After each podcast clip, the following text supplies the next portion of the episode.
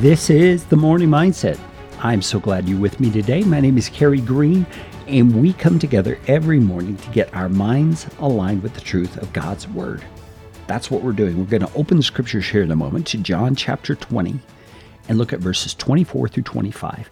Before we do, though, I want to say thank you to all those who have emailed me recently. I love reading your emails. I read them to my wife, and we pray together over the things that you mention to us.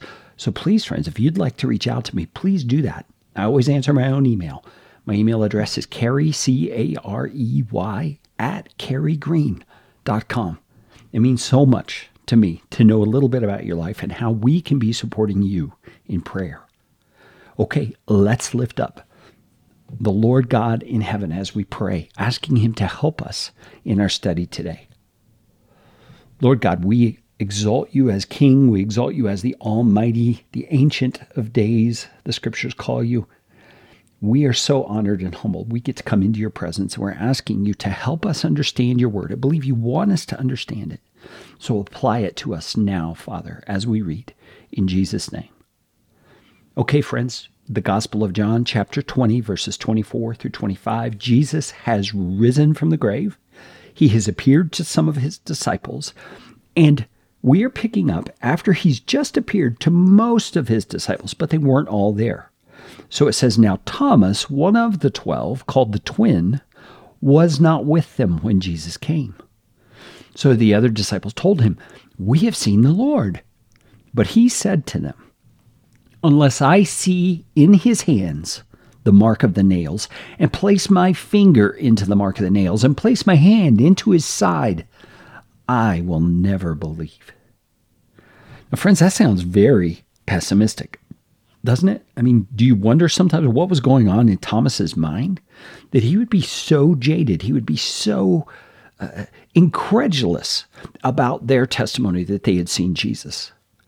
Well, I don't know Thomas's personality or his personal experience to give you a, a definitive answer on that, but I can imagine being one who was walking with Jesus for those three and a half years and seeing the miracles and putting all your hope in him as the Messiah, and then to watch as he was brutally abused and hung on a cross and executed in the most horrendous of ways, that would definitely rock your faith in what you believed was happening. And Thomas was really dealing with doubts, wasn't he? We have that phrase, doubting Thomas. It comes from this passage of Scripture. And friends, we all have doubts, don't we? And many times those doubts get us stuck, just like Thomas. Thomas said, Unless I see the proof that I need, that I feel like I want, I'm not going to believe. Friends, what doubts are getting you stuck? Is it maybe a prayer you've been praying that isn't being answered like you hoped? Is it a situation that you wanted God to do that He's never done yet? Is it a passage of Scripture that you just stumble over because you can't understand how it could be true? Friends, when our doubts get us stuck and we can't move forward, I believe that we, like Thomas, need to lift our eyes away from the situation away from the thing that has us so stuck and lift them to the Lord.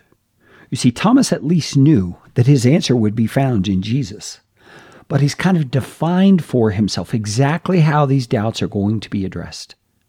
And we're going to find out tomorrow in our episode that Jesus, in his grace toward Thomas, did indeed give him the opportunity to answer his doubts in the ways he felt were needed. But, friends, we need to always keep in mind God is God. He is the one who can help us in this moment of doubt in the way He knows is best. We shouldn't be dictating to Him, we shouldn't be demanding things. Instead, we should humbly, graciously be coming to Him. And we're going to see that Jesus speaks that lesson to Thomas in tomorrow's episode. But for us today, friends, I just want you to lay out your doubts before Jesus. I want you to do it right now. Just lay it out and say, Jesus, this is it. This is what hangs me up. This is what I'm struggling with. I want to understand. I want you to guide me in a fuller knowledge, a better appreciation for what you're doing in this circumstance. And through it all, give me the heart to trust you when my doubts have me stuck.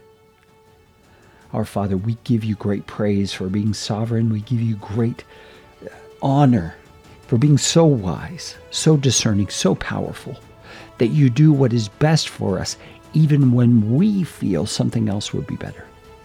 Lord Jesus, guide us, direct us, empower us, and help us to have faith even when our doubts are plaguing us. The day ahead is going to be a challenge, no doubt. There may be doubts that arise, but we want our eyes to be fixed on you today.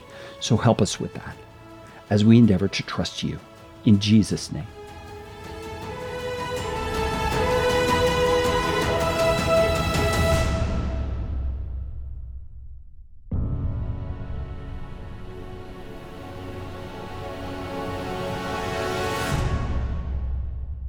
Hey, friends, don't forget that on Fridays we feature a second episode that is our Pray Together episode.